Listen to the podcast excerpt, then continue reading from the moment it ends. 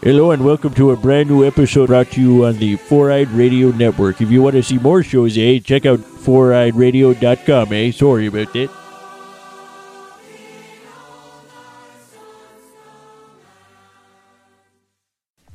Starfleet Escape Podcast. Prepare for launch in 3, 2, 1. Enjoy the ride. Welcome to the Starfleet Escape Podcast on the Four Eyed Radio Network, where we escape into the Star Trek universe.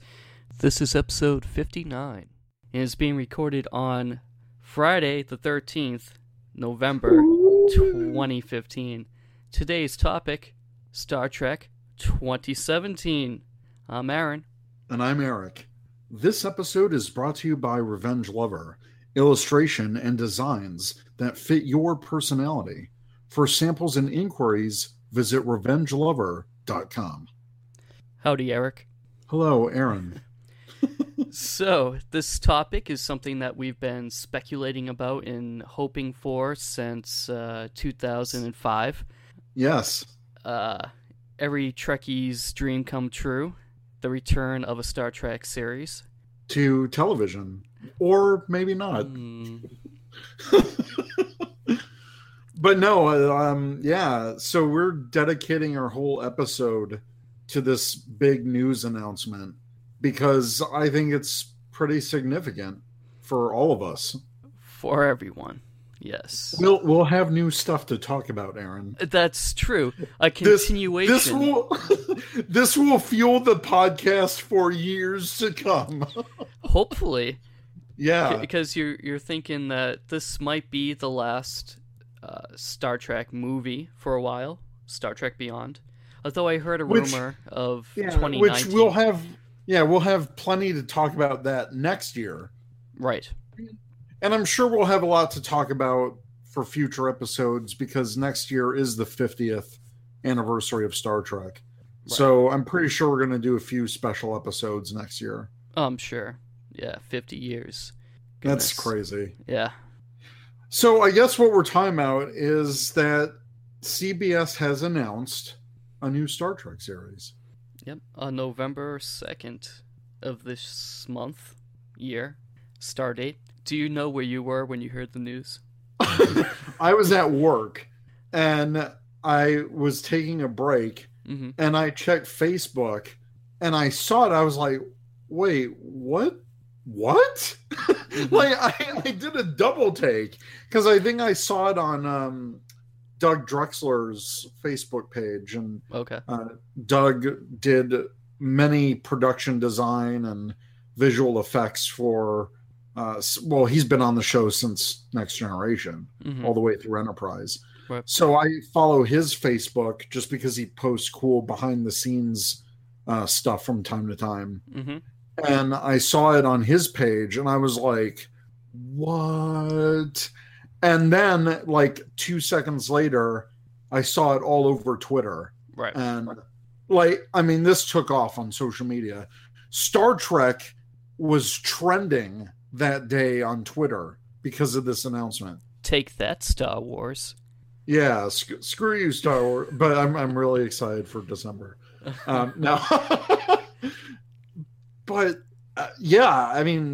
it's insane. Where were you?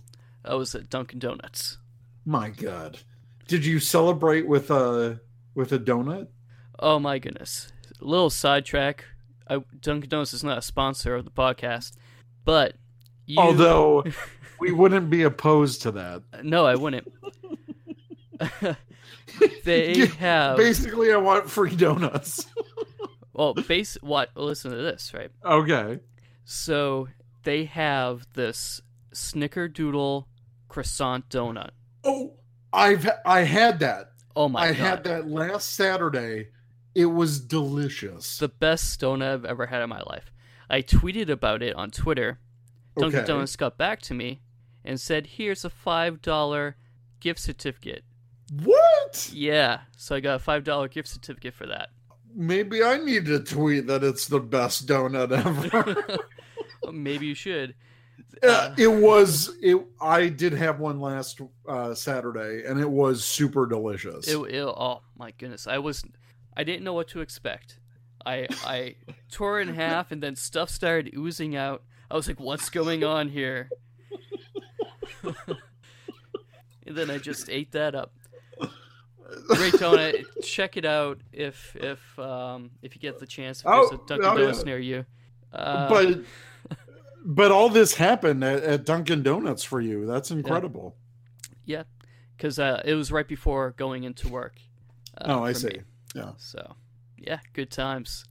So what are the details of this announcement? What do we know? So the first episode on CBS. Subsequent episodes, however, will need to be accessed through CBS All Access, CBS's streaming service. Now, I have to ask you, have you ever tried CBS All Access? I have not, but since the announcement, I've looked into it a little bit more. I remember last year we reported on it. Right. Briefly, and we talked about it. Just because they have the entire library of Star Trek TV shows.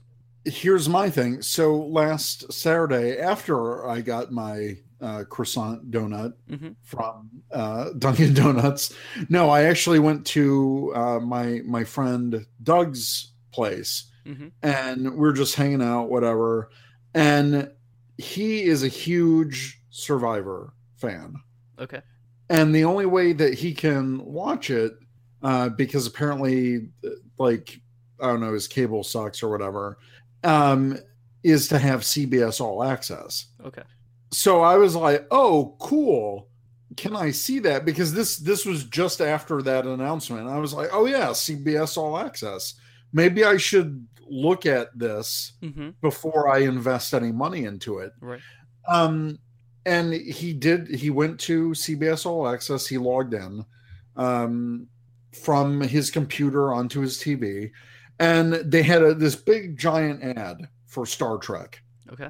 Like all 700, over 700 episodes, blah, blah, blah. I was like, oh, wow, cool. I wonder if they have the remastered. So we put on an episode of the original series, and it was not remastered at all. Oh, wow. It's the original version.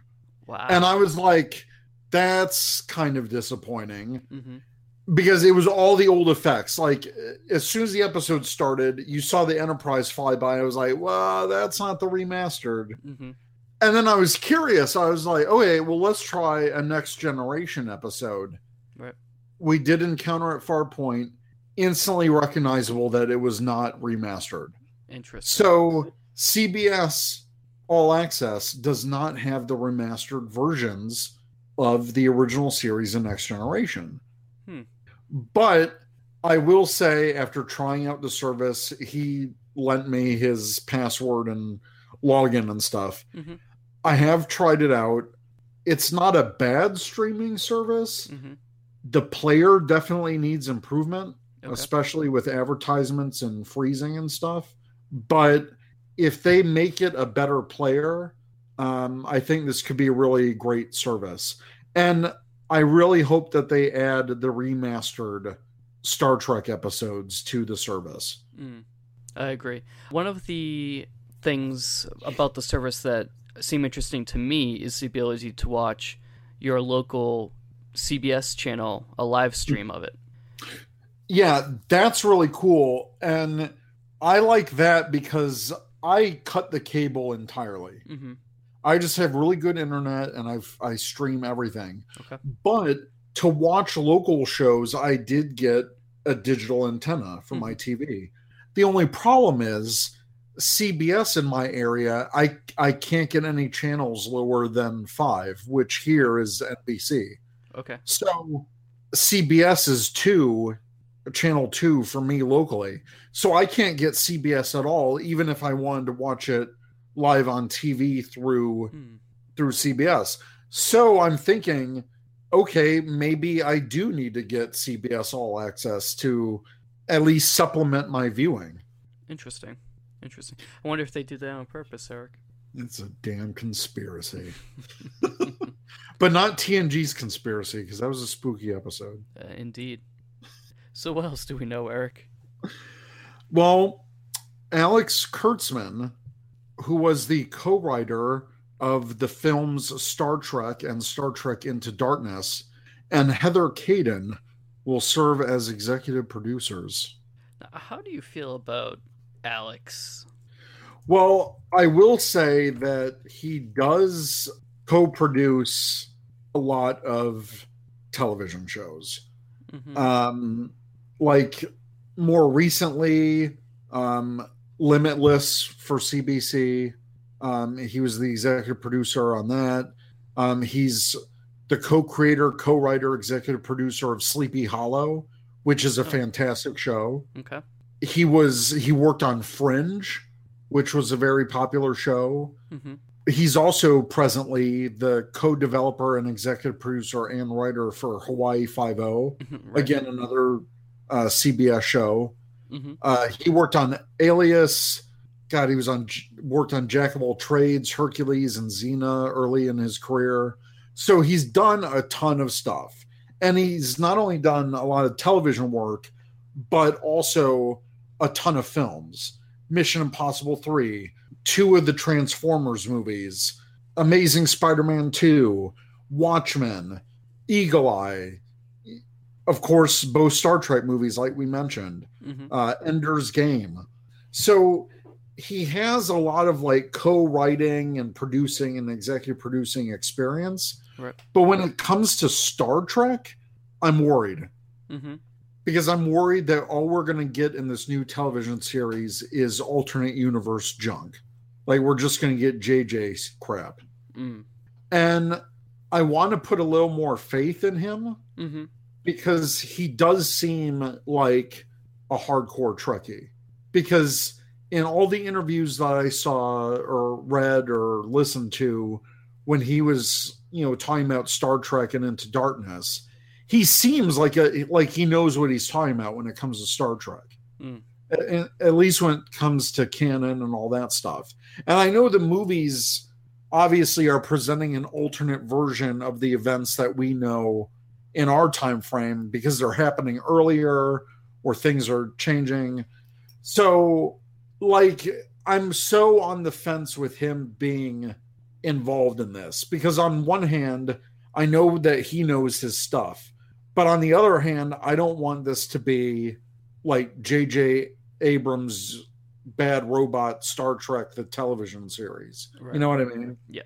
Now, is Bad Robot producing this? I don't think so. That was actually one of my points later down, but I can jump into it. So CBS and Paramount. So Paramount has the films. CBS has the television shows. Now, if they were going to have the JJ verse in the series, they would have to pay Bad Robot money to use it.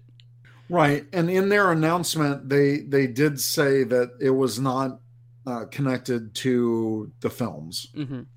So it seems to me it's going to have to be Prime Universe. I would hope so, because that's what most fans associate Star Trek with. Right, because why pay Bad Robot for stuff when you already have 700 plus episodes of your own stuff, your own catalog that you can draw from? Right, which CBS obviously now owns all the rights to. Mm-hmm. They've owned Star Trek for a number of years now. Right. And if they're touting CBS All Access and the fact that every single Star Trek episode is already on that service, well, that's all Prime Universe. So why would you create a series on the same thing if it wasn't going to be set in the same universe? Right. All right. And then the last thing that we know, at least right now, about this series, like before we dive deep into this conversation. Right. But as of this recording, there is no official series title or actors associated with the production, nor has the relationship of the new series to the existing Star Trek chronology have been announced. So we're still very much in dark of what's going to happen with this show. But we do know that this will be the first television series in history to launch on a broadcast network, but air primarily on a video on demand service. Mm-hmm. So again, as Star Trek pioneered science fiction television back in the 60s, it's writing history again by, you know, doing another trailblazing thing mm-hmm. in this new generation. Just with that one point of this being, trailblazing. So this streaming the series fulfills the prediction that Star Trek made, that TV lost popularity in the 21st century. That's true. And but we did see, like, Tom Paris, who was a big 20th century nut. Mm-hmm. Like, there's still some form of entertainment, because on Enterprise there was always movie night mm-hmm. and there was still new movies being made. Yeah. So hollow novels, like all that stuff. I think traditional, the way we look at TV right now is obviously changing. So the comments that they made in Star Trek: The Next Generation when Data says, "Oh, television loses popularity," it's true. Yeah, it could just be that we go from watching terrestrial TV to just on-demand streaming whatever we want to watch, digital, whenever we want it. Yeah, wherever, whenever. Yeah, on any device. Oh yeah, it's already happening, mm-hmm. and we've seen companies react to the changing face of what's going on in digital media, because ratings don't matter as much anymore. Mm-hmm. Enterprise ended with like a 3 million viewer average in 2005, while shows like Arrow and Flash, which are critically acclaimed and popular and being renewed left and right, they're only averaging like 2 million an episode now. Mm. So Enterprise could have still survived in today's television market if it had kept going. Right. Because really, ratings don't matter anymore. And companies are even taking into account streaming service numbers. But not only that, they're also sometimes including illegal downloads in their counts. Mm. Interesting. So just because, like, ratings don't matter anymore, I mean... There's other factors for shows getting canceled. Right, right. So what do you want to see in this new series? Okay, I know we both have lists here, so... And a lot of our lists kind of overlap a little bit. Okay. So first, what I want to see is I want to see this television series set in the Prime universe. There are a number of ways that they could do this. First, like we talked about, they could do a post-Nemesis timeline.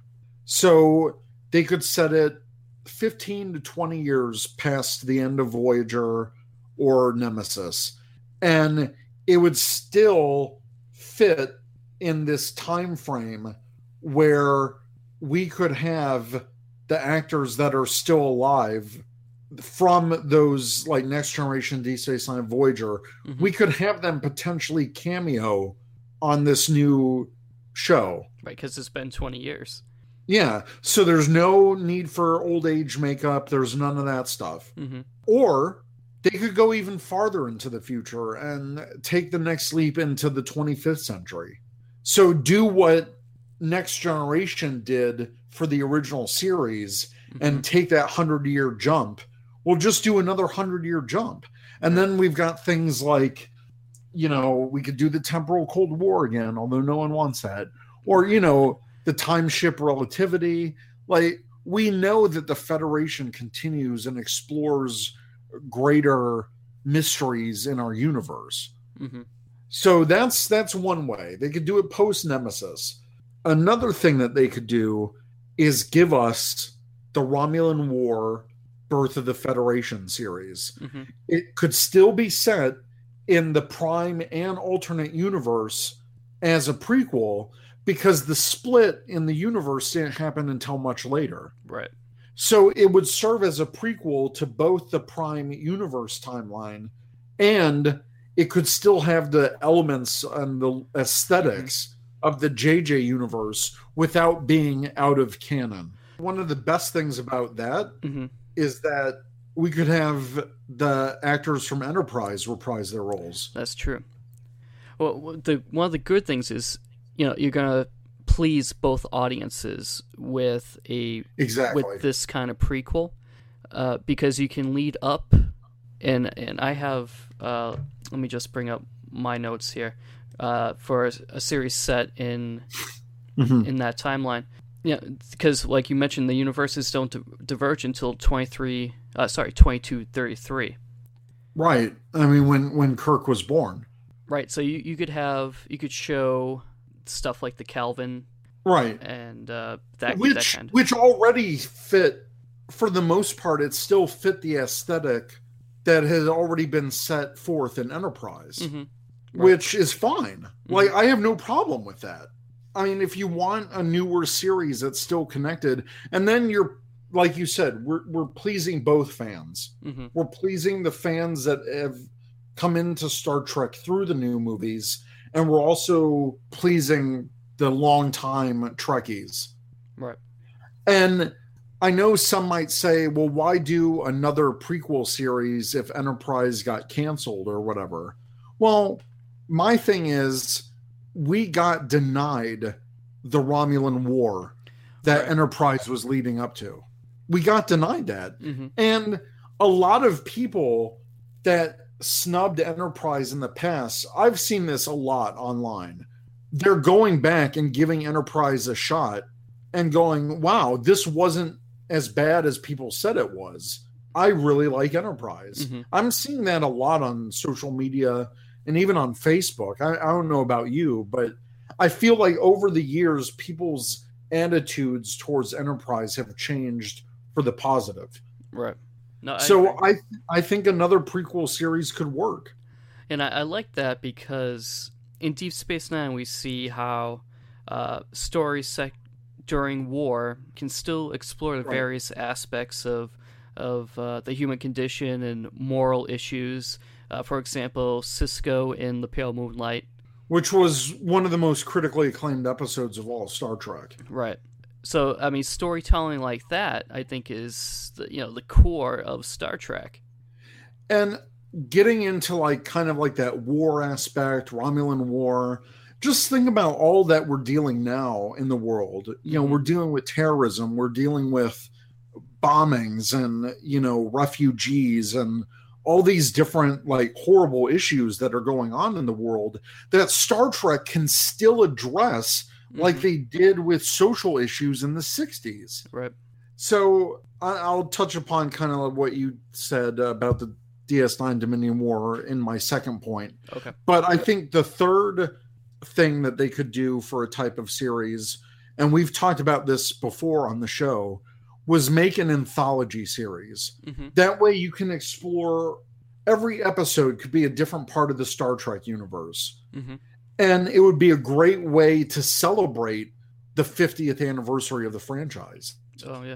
You could do mini arcs. You could do we're looking at this crew that's exploring the Delta Quadrant after Voyager came back in the 2400s. Or we're, dealing with a battle that took place during the Romulan War, and we're focusing on a small team of heroes. Mm-hmm. So there are a ton of things that they could do with an anthology series. And we talked about that a lot of times in the past. You could have a Star Trek medical story, something that happens on another planet, and we have to see what happens with an outbreak and how, the medicine of the future and how that's different, something or maybe following Dr. Crusher, seeing where she is now, hire on Gates McFadden again for a couple episodes, boom. And it's wow, it's great for long-term fans. And the beauty of an anthology series, kind of like a Twilight Zone for Star Trek, is you can explore so many different facets of the universe that we haven't seen before. Mm-hmm. And you can tell a really impactful hour-long story that's more like a Star Trek short in a way. It's a short movie here's one topic with this particular character. And that way it's amazing because instead of having like a regular cast, so to speak, mm-hmm. you could get some major actors to play iconic characters for an anthology series. Mm. I would love to see like Tom Hanks in a Star Trek uniform or, you know. Yeah. So anything like that. And mm-hmm. There have been many actors that love Star Trek, but haven't been in it. And this might give them the opportunity to attract some big names and, you know, fulfill this actor's dream to be in Star Trek. But at the same time, think of the audience grab that would get. Right. That'd be huge. So the possibility, there are so many possibilities and routes that they could take with the series. My only thing is I want in the Prime Universe. Right. Or what if, you know, you had the anthology series and you had several episodes in the Prime Universe, but also in the alternate universe, or maybe even in another alternate universe. Right. We could even have part of the anthology series go into the Mirror Universe. Mm-hmm. See what's going on there. Yeah, I mean, I wouldn't have a problem if it mixed alternate and prime timeline, mm-hmm. but it needs to be done well. Right. The second thing I want to see in this new series is a serialized story. Okay. Because they have a shorter season, and I think a shorter season has a potential to tell a really impactful story that modern television audiences have become accustomed to. And things like the Dominion War in Deep Space Nine or Enterprise seasons 3 and 4, this isn't something that's new to Star Trek. I think a serialized story can really work with a new Star Trek series because there are so many new television shows out there today that follow a season-long arc. Mm-hmm. You know, you think you've got things like Quantico, which is dealing with like a whole big conspiracy, and it takes many episodes to unravel the mysteries. You know, Heroes came back. It's Heroes Reborn. And not only are they picking up on things from the last series, but they're telling their own self-contained story within a short season. Hmm. So this is something that TV audiences grew to embrace in their television was these impactful stories that continue from week to week and less about the episode of the week. Right. My third thing that I want to see, I definitely want to see television syndication. Okay. I don't think that CBS All Access is the right choice for Star Trek. Mm-hmm. Considering that, you know, not everyone in America still has internet. And, you know, there's an older generation of Trekkies that really don't deal with the whole streaming service thing. Mm-hmm. Either they don't get it or they don't want to deal with it. They just watch television. And correct me if I'm wrong, but I think CBS has always catered toward an older audience. Well, shows like NCIS and... Right. And JAG usually had an older audience. So yeah. Right. Yeah. So I think Star Trek is best when it reaches a multi-generational audience, mm-hmm. because the fandom is multi-generational at this point. It's 50 years. You know, right. You've got 3 generations of people that have grew up or watched Star Trek at this point. So my thing is, I just don't want All Access to be the only place to see this show. Mm-hmm. I know they're premiering their first episode on regular television, but I want it to keep showing on television. Mm-hmm.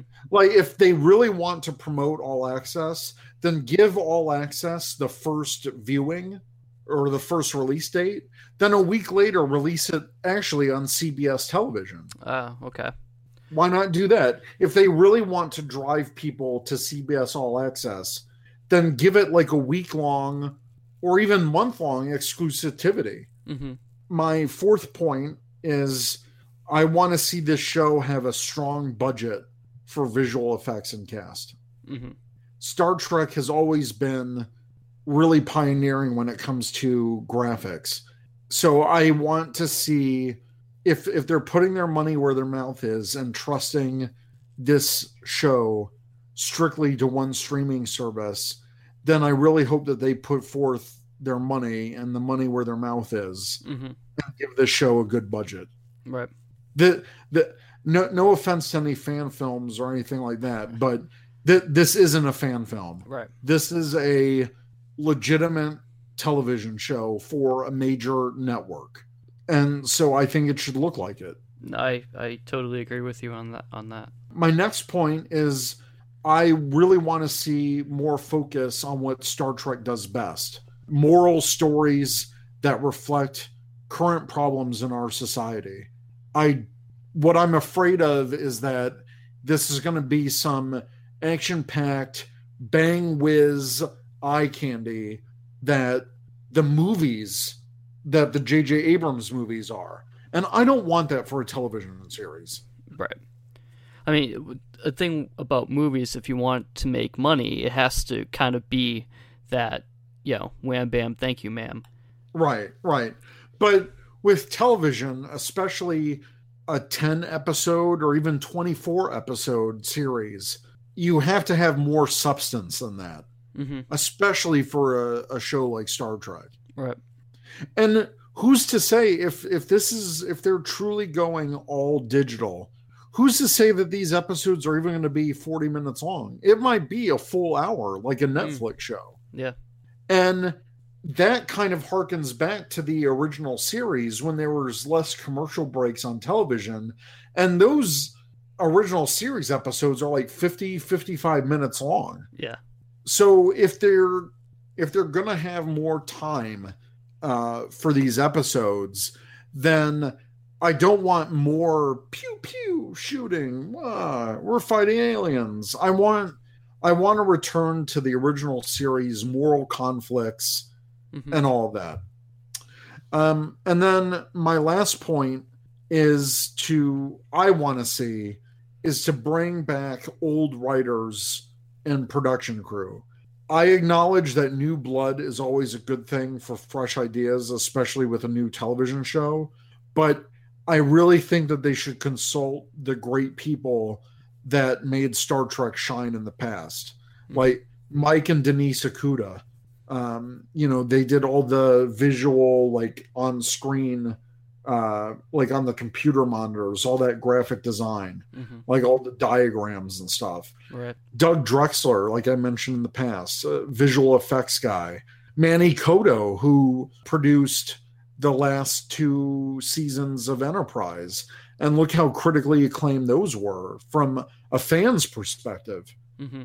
And, people like Jerry Taylor, who wrote for Voyager, Ron Moore, who wrote for Deep Space Nine, and who gave us the Dominion War. And look at what he went on to do after Star Trek. He did Battlestar Galactica, which was huge. So there have been some amazing people that have worked on Star Trek in the past. I hope that CBS or Alex Kurtzman, I hope they at least consult that past talent, mm-hmm. or bring some of them on. I agree. And really, that's what I want to see in this new television show. Okay. I agree with most of your points. Okay. A lot of our points overlap. One of the bullets I have here, and we've talked about, is the... set the series after Enterprise and during the Romulan War. Right. And like we said, allows both fans of the Prime and JJ verse to see events that lead up to. And one of the things I was thinking about having the series set during the 2200s. So you could potentially see the USS Kelvin, or even see the early career of George Kirk. That'd be cool, yeah. And so what I was going to say was what would be very, very cool in the series is the last episode, have the Kelvin just approach the star system and then cut out before anything happens. And that leads directly into JJ's Star Trek. Either JJ's Star Trek or, you know, just the Prime Universe. Who knows what's going to happen? That'd be amazing. I think that would be cool. And if you did like a Romulan War, Birth of the Federation series, you could do the same thing where the last episode is Archer making his famous speech that leads to the treaty being signed for the birth of the Federation. Mm, right. Yeah, because we don't actually hear the speech, right? It cuts off, like they turn around and walk out, Riker and Troy. Yeah, that'd be cool if we could get that guy, Bakula, to do a cameo. Scott Bakula, yeah, that would be great if we got him back. Yes, so let's see, we talked about that. And well, if we said during the time period of Enterprise, we get that payoff that we were robbed of. Right. Oh, yeah. Because that just pissed me off so much when Enterprise got canceled. Because I'm like, we were so close to the Romulan War. We were so close. Yeah. And it's the one thing that you hear talk about all the time in the series, but we've never seen it. Mm-hmm. We've never seen it on screen. It's such an untapped thing that we want to see. Indeed. And Enterprise was leading right up to it. It was just so close yet so far. It was. So another bullet point I have here is set the series beyond Nemesis, like you mentioned. You know, keep moving forward. You can mention, you know, Prime Spock is gone. Right. So that could be a plot point, you know, the destruction of Romulus. Another thing that they could do is borrow from or rework the plans from the animated Star Trek Final Frontier that they were thinking about doing in the mid 2000s, which was going to be a web series, an animated web series for Star Trek.com. I mean, some of the ideas for that were great. It sets it in a kind of a darker Star Trek world where it's really the frontier again. Yeah, like the Federation was kind of falling, that kind of stuff. Yeah, and there were large spaces or areas of space that were affected by anomalies that were created by excessive warp use. Which was talked about in Next Generation. Yeah, I think there might have been like someone made a bomb type of thing that like affected large areas of space. So that would be interesting, and I think you could do a lot with that. The next bullet point I have here is why we probably won't see a JJ verse. You know, why pay Bad Robot royalties when you can pull from your own material? Yeah, you mentioned that. Mm-hmm. And the next, why it makes sense to stream, and I kind of mentioned one of the things here: streaming the series fulfills Star Trek prediction of the loss of TV popularity. There was a strong push for fifth season of Enterprise to be released on Netflix. Oh, yeah. There's still a huge Facebook group for that. Yeah, and I think that might have been the catalyst to make... Especially since they said that they were in talks with CBS at one point. Yeah, that could be the catalyst that made CBS go, oh, you know what? There's a lot of demand for an online Star Trek series. Mm-hmm. Why don't we put it on our own streaming service? Fan series do well streaming. Yep. Support through fundraising. And let's compare. It's about $5.99 a month for CBS All Access.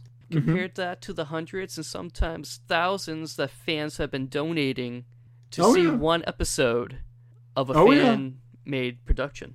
I'm guilty of this. I've sunk about $200 into Axanar. Yeah. And right now all we have is the Prelude. Right. So if I can do that, I'm pretty sure I can squirrel away $6 a month for a streaming service. That's like the cost of going to McDonald's for a meal. Yeah, it's like two coffees. Exactly. Yeah.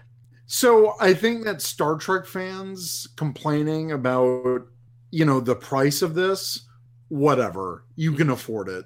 if I seen some funny memes float around too, like there was a picture of someone's wall that was just covered in Star Trek action figures and merchandise. And it's like, we'll spend thousands of dollars on figures, but won't spend $5.99 a month for CBS All Access. Mm-hmm. So I think there's some hypocrisy that's going on in the fandom. And my thought is, we've waited 10 years for a new television series. Mm-hmm. It'll be 12 years since Enterprise when this new series finally airs. Mm-hmm. So it's like, we waited this long. It's $6 for a month. Just don't pirate it. Don't be a dick, because then they'll definitely kill Star Trek's chances. Right. So don't pirate it. Just fork over $6. Like, really? It's $6. Yeah. And you're willing to spend all that money donating to unofficial and unproven, in some cases. Unproven and non-canon Star Trek. Right. It makes sense to pay $6 a month for canon Star Trek. Canon Star Trek that's going to look and acted miles above any fan film. Right. Hopefully. Yeah. I hope so. Now, I don't have any points to this, but do you think they will release an episode once a week, or do you think they'll release the entire season at once? Which would you want? That's tricky. For Star Trek, and especially if their whole marketing effort is to really push people to use the CBS All Access service, I would say, and I would think, that they would release one new episode per week. Okay. Netflix does two different models for new shows. They either release a new episode a week. I've seen some of their original series do that. Mm-hmm. But they've also popularly done where it's like, oh, it's all out there. All of it. Binge watch. In one day. And you binge watch. Right. My problem with that is if you binge watch in one weekend, then you have a significantly longer wait for new episodes for like a new season to be produced. Right. And then you would cancel and wait for the next season and pay for that month. Right. Yeah. Right. But I can see fans doing that. If they're really going to be cheap, I can see some fans waiting until all of this new series is out and then just paying for the 1 month and binge watch. Mm-hmm. I can see it both ways. Right. To me, I would prefer a weekly Star Trek, because then you're building up that excitement every week. It feels like a television show, because it's like, if you end on a cliffhanger, it's like, whoa, what's going to happen? Mm-hmm. My thing with if they released it all at once is the spoilers will instantly be all true. Out there, all over the place. Right. And I don't want to like ignore all of my social media just because my favorite show came back in one day and I couldn't watch it that weekend because I have a life. Right. You know what I mean? Like, no, I hear you. Yeah. So I would prefer if they released it weekly. Okay. What about you? After going through all that, I think I would prefer weekly as well. And you know what they might do? If they want to keep people around for the year, right? Release one episode a month. Well, kill me now, because that will take forever. Well, if it's going to be a shorter, like how many, I don't usually watch purely internet shows, so I mean, how many episodes are there in, like, say, a season of House of Cards? I don't know, but I will tell you one example that's also a Netflix series, Daredevil. Mm-hmm. They did, I think it was like 13, like 11 or 12 episodes. Okay. So let's say they do a 12-episode season. It would, or even if they do 24, release 2 a month. I wouldn't have a problem with that. Okay, release 2 a month instead. And that's the thing. They could, that would be amazing, because they would film it, obviously, all at one time. Mm-hmm. Spread the series out throughout the year, like you said, if they do, because in old television and Star Trek, seasons were typically 23 or 24 episodes of Star Trek. So they could be halfway through a season airing wise and already be working on season two. Right. And then we get no hiatus. There's no summer break. There's no winter break. It's just like continual Star Trek. Right. If they did 2 a month and it was like continuous Star Trek, sign me up forever, because I will keep watching that. Right. Okay. You heard it here, folks. Oh, I will gladly pay them $6 a month for Star Trek Forever. Yeah. Star Trek Forever. Forever. Oh, perfect name for the series. Star Trek Forever. Star Trek Forever, the anthology series. Boom.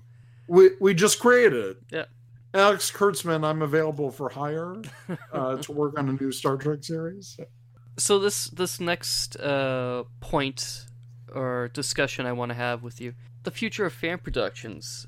Do you think an official Star Trek production will hinder fan-produced web series? No. Okay. I think fan series are going to keep going no matter what.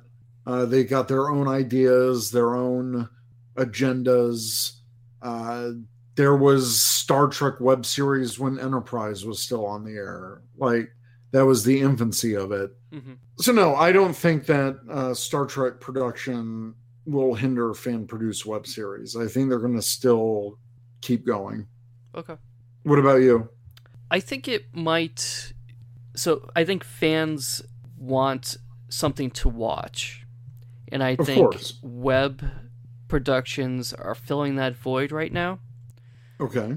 But I don't know if the demand for fan-produced series will be there during a run of an official production, especially one that will have consistent episodes, because we have so many fan productions out there that are so inconsistent with their promised releases of episodes that have yet to be released.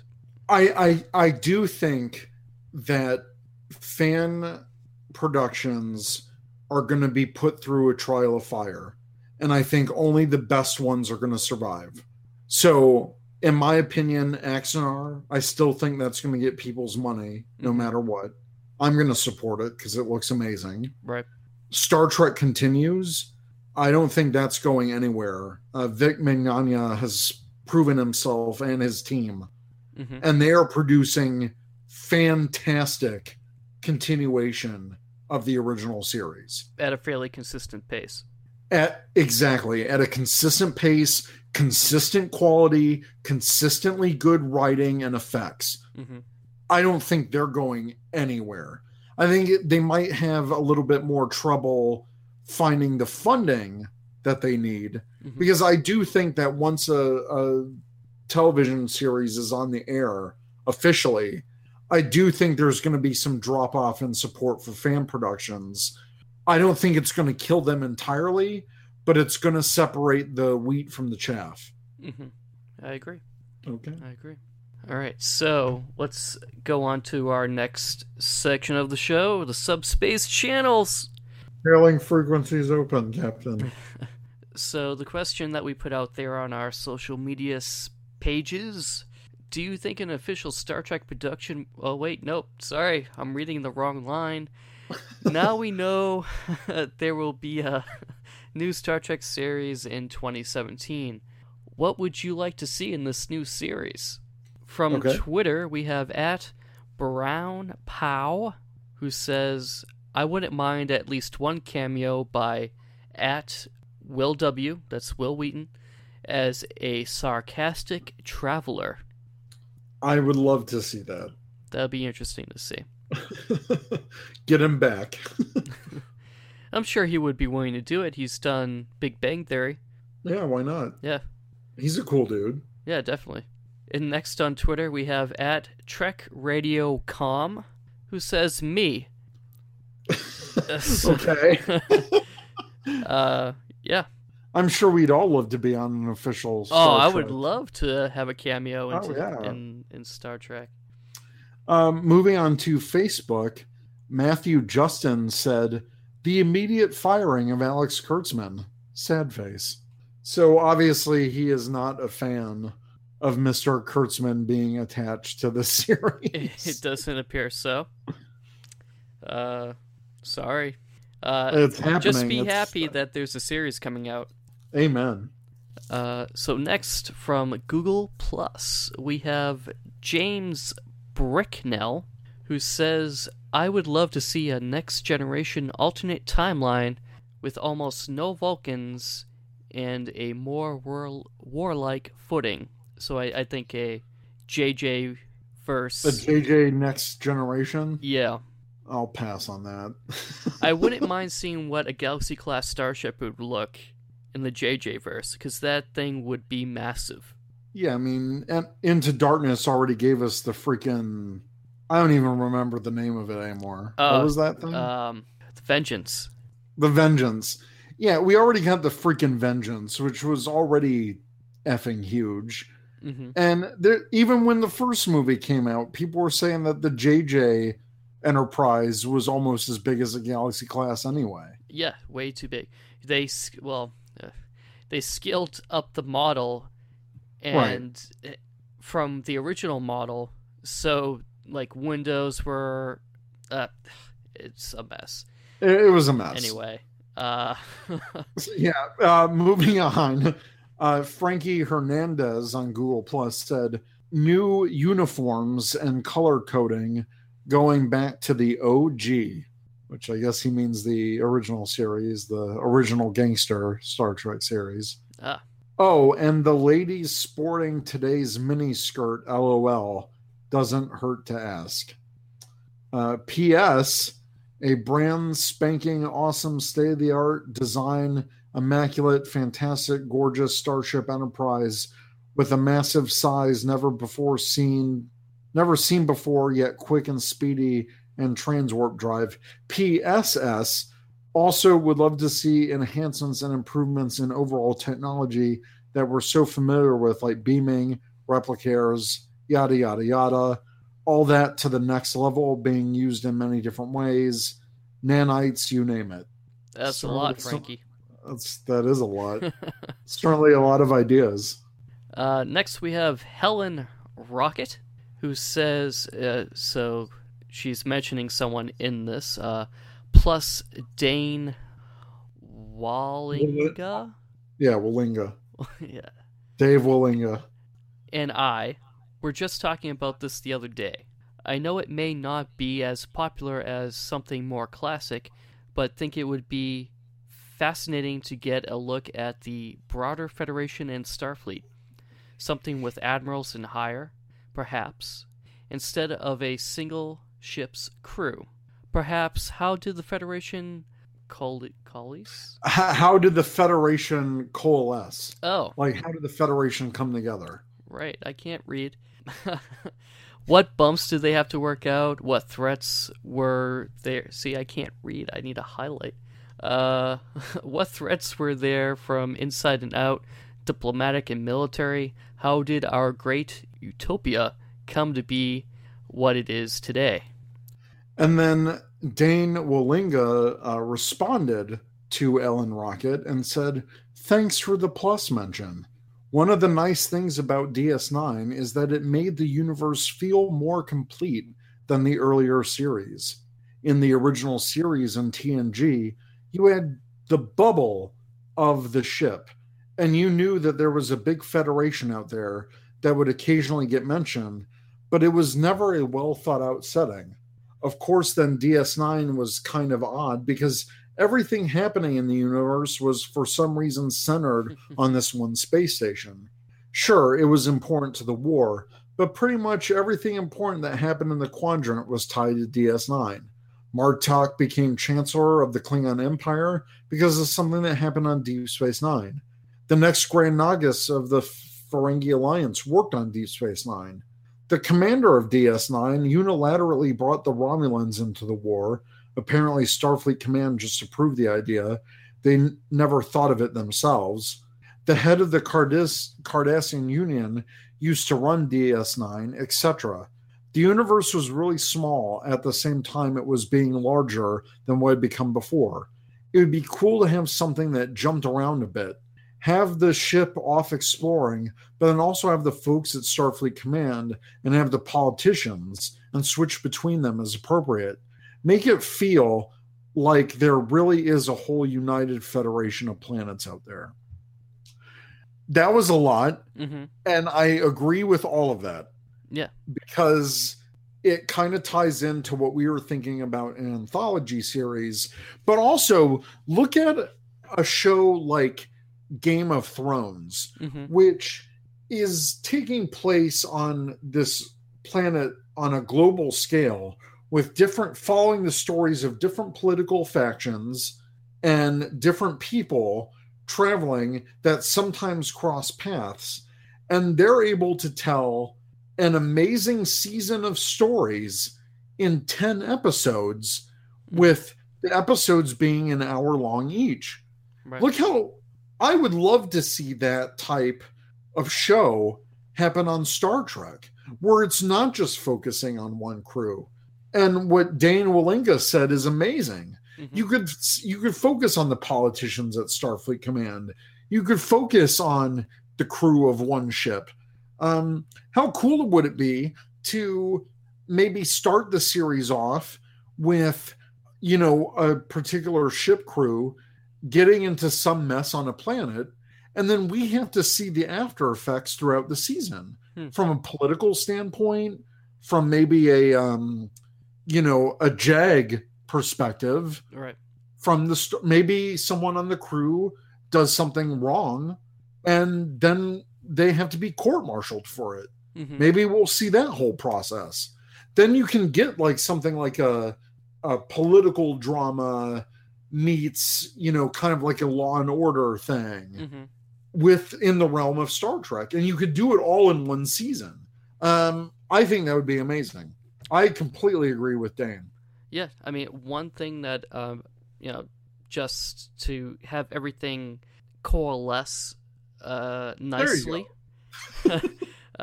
would be to have a planet that is maybe a major Federation outpost with political goings on, with a star base, with multiple ships that are based off that star base that go out and come back.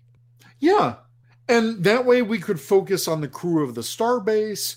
We can interact with the citizens of that planet. We could meet with ambassadors. We could see a ship going out.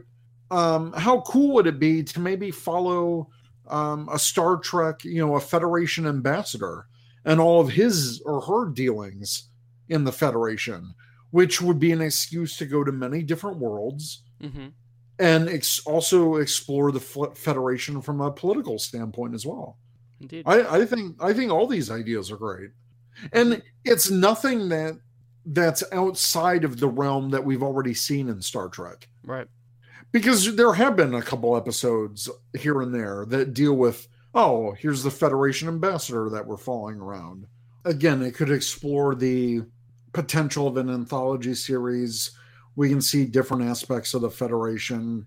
Like I said, it's nothing within the realm of Star Trek that we haven't seen before. I mean, there's been episodes of Deep Space Nine where we've dealt with ambassadors. We've seen the other side of the political spectrum.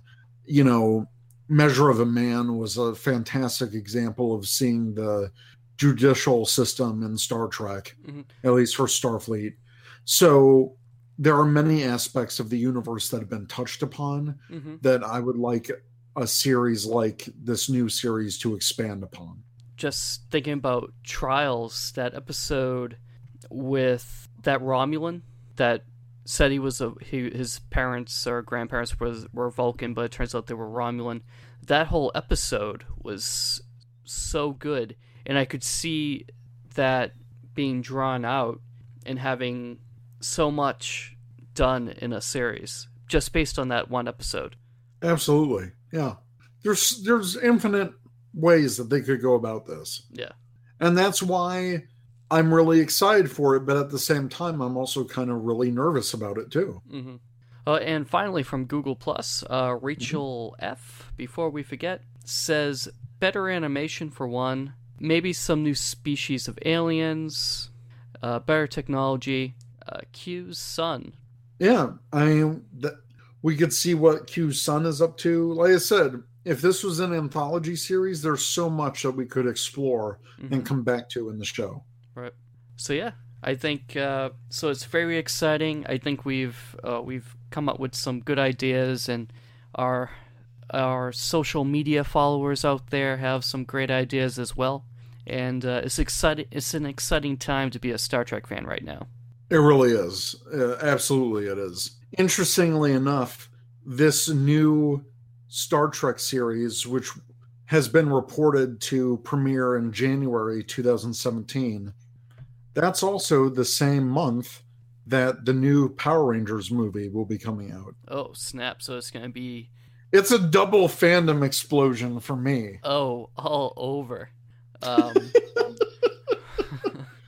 Let me just say that January 2017 is going to be a very good month. Yeah. I mean, next year is going to be so jam-packed with Star Trek stuff. Just for the 50th. I think this is definitely going to ride the wave of the 50th anniversary, big time. Oh yeah, and it's perfect timing. You know, you have some space for, because the movie is basically going to be the big 50th. And then right after that, you have the series. Mm-hmm. Yeah, shortly after. And I heard rumors that William Shatner wanted some kind of a Star Trek 50th variety show or musical, but there hasn't been any official word about that yet. It's William Shatner. He wants to be involved in every chance that he can get now. Yeah, yeah. Not to say that wouldn't be funny or cool, but no, I want ships in space. I don't want captains singing and dancing. Well, one thing for was it the 30th anniversary? There was that huge, was it the 30th? I want to say it was the 30th. That huge show on UPN. Yeah. That was like, audience and like a live thing, and they had people. And there was that Frasier parody of Star Trek. Yeah, the Frasier parody. Something like that would be cool to see, although you don't have a network for it to show it, although they could show it on CBS All Access. That would be kind of cool to whet the appetite. Introduce people. Yeah. Or just do a roast of William Shatner. Do a fan roast. Oh, a fan roast. That'd be interesting, but they already did the on Comedy Central a few years back. They did a roast of William Shatner. I'm saying do a fan roast. Yeah, that could be harsh. Well,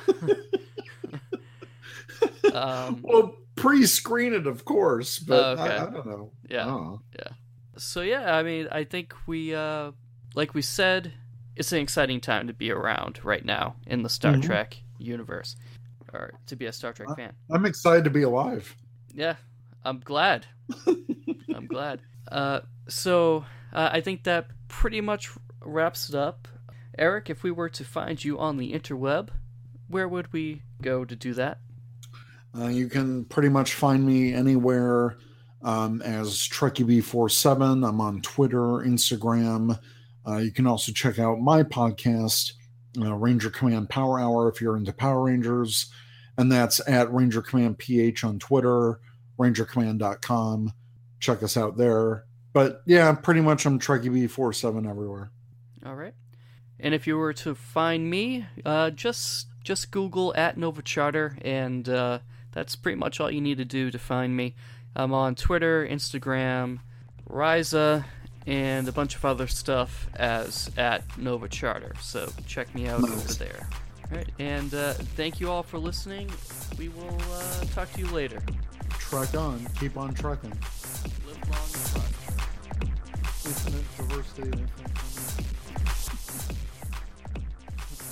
You have been listening to the Starfleet Escape Podcast on the Four Eyed Radio Network, where you can catch a new episode every other Monday. You can find us on the web at sfescapepod.com. Follow us on Twitter at SF Escape Pod. Like us on Facebook.com/SF Escape Pod. And add us to your circle on Google Plus by going to google.sfescapepod.com.